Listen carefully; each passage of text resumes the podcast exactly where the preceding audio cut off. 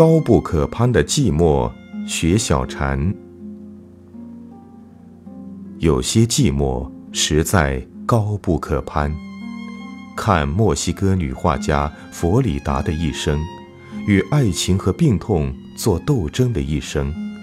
虽然太多行为看上去叛逆，但实在因为太寂寞。谁能理解她的疼痛与孤独？唯有那支画笔吧。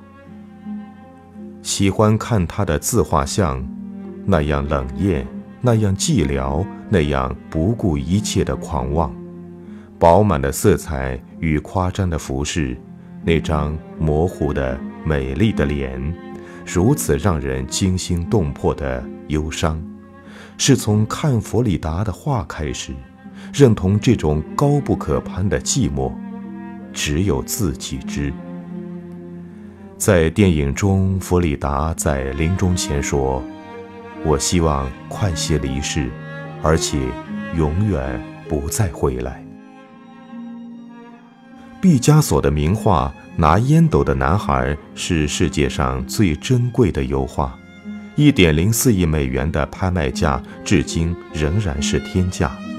毕加索创作它时只有二十四岁，那时他刚到法国蒙马特高地，也许那时他还怀着一腔单纯的热情，也许还有许多纯粹的寂寞，所以这幅画里少年的寂寞也是那样。高不可攀的寂寞。几乎看到这张画的第一眼，我就被一种忧伤所侵略。那是一种更安静、更彻底、更坚决的侵略，高不可攀的寂寞，绵延在这少年的眼底。有什么比少年的寂寞更寂寞呢？他的蓝色衣服，这蓝色多么正确！多么恰当，多么惆怅，又多么哀伤。简单的形式裹住一个稍显单薄的身体，连这单薄都如此完美。不，不，这一切不足以构成寂寞。是他的眼神，是他头上的花环，还有他手里的烟斗。我喜欢他薄薄的嘴唇。有一丝不心甘和不屑，还有他的头发，花冠下的头发，淡淡的棕色，微微的忧伤，如此配合着少年的眼神。他一只手垂下来，另一只手拿着烟斗。他为什么不拿别的东西，而只是拿了一支烟斗呢？这是油画的哲学意味，这是毕加索自己个人的魅力。也只有拿烟斗才能体现少年的那种无以诉说的孤单吧。而他的背后，一面粉墙，粉艳艳的花，衬托出他蓝衣的惆怅。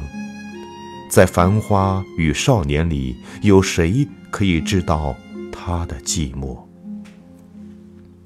这是我最喜欢、最迷恋的一张画，那么简单，却又那么深邃。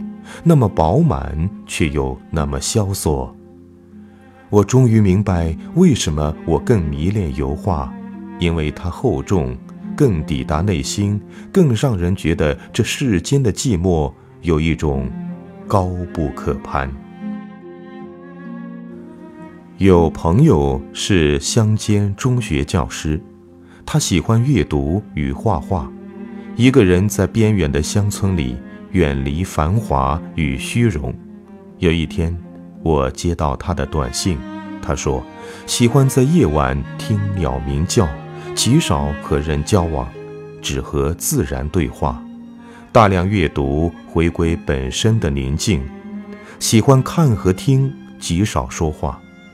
如果有，就一天失明或聋了，那就回到内心渺小的光明和单纯。我知道这世间必有一种人，以最单纯、最干净的态度，以植物的姿势，骄傲地寂寞着。我去过那个中学，简陋破旧，学校后面有一条长堤，在三四月间，大叶黄杨抽出枝芽，风吹出来时，那些杨树像在跳舞，没有人欣赏，但它们跳的仍然是绝世的美。还记得去深山古寺里看莲花，有决然的清静。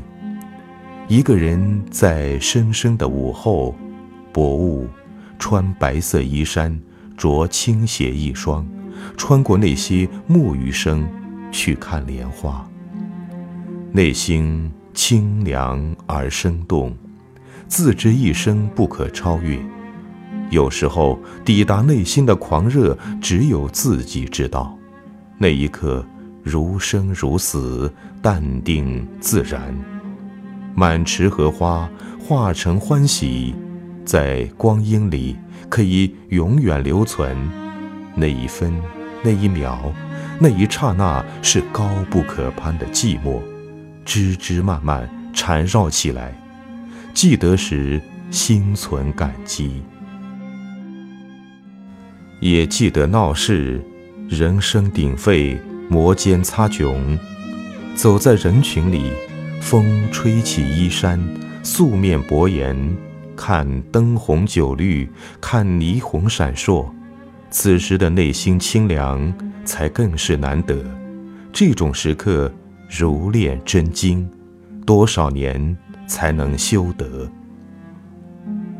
记忆苍茫，那些瘦而清绝的记忆，永远那么清新。其实，有关寂寞，才记得住。热闹总是短暂的，寂寞才是长的，而高不可攀的寂寞，那是一朵雪莲花，又清凉，又艳丽。